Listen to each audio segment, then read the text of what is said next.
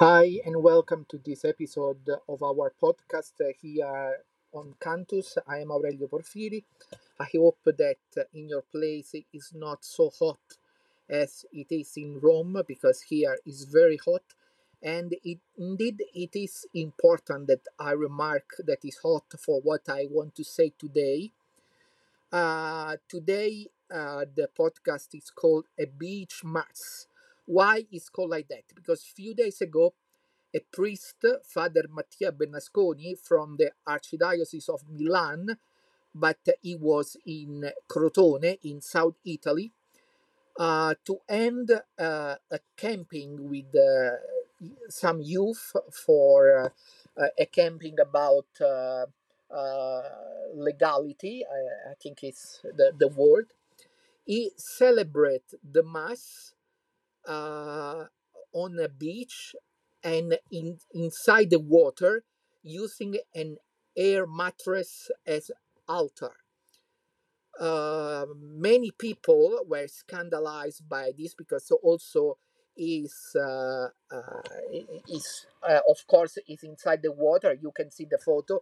So he do not dress the liturgical vestments and uh, is like anyone on the beach. So are the the faithful uh, quote in quote the faithful that were attending there and uh, um, so many people complain about this fact because it shows the disrespect that there is today for the mass and i have to say that a few days after this father mattia bernasconi apologized for uh, uh, for this mass. He, he, he says that he does not realize that the people would be so uh, disturbed by this. And uh, this is uh, something that make me really think about the formation of priests in the seminaries today so that the priest cannot realize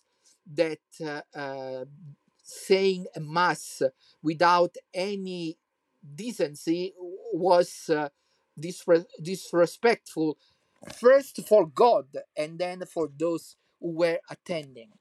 He says that he said the mass in that way because the the the weather was very hot, and so he thought that was uh, um, acceptable to to do something like this. So uh, my thinking is that if uh, they were very hungry, so they would would say the mass in a restaurant uh, so I, I don't think uh, th- that this kind of uh, reasoning is very logical. I, uh, to me, it seems very logical, but is logical for some liturgists that think that the mass can be manipulated uh, at their will. So um, I was uh, um, struck by this news, and so were other people and also he was uh, sued by the uh, by the Crotone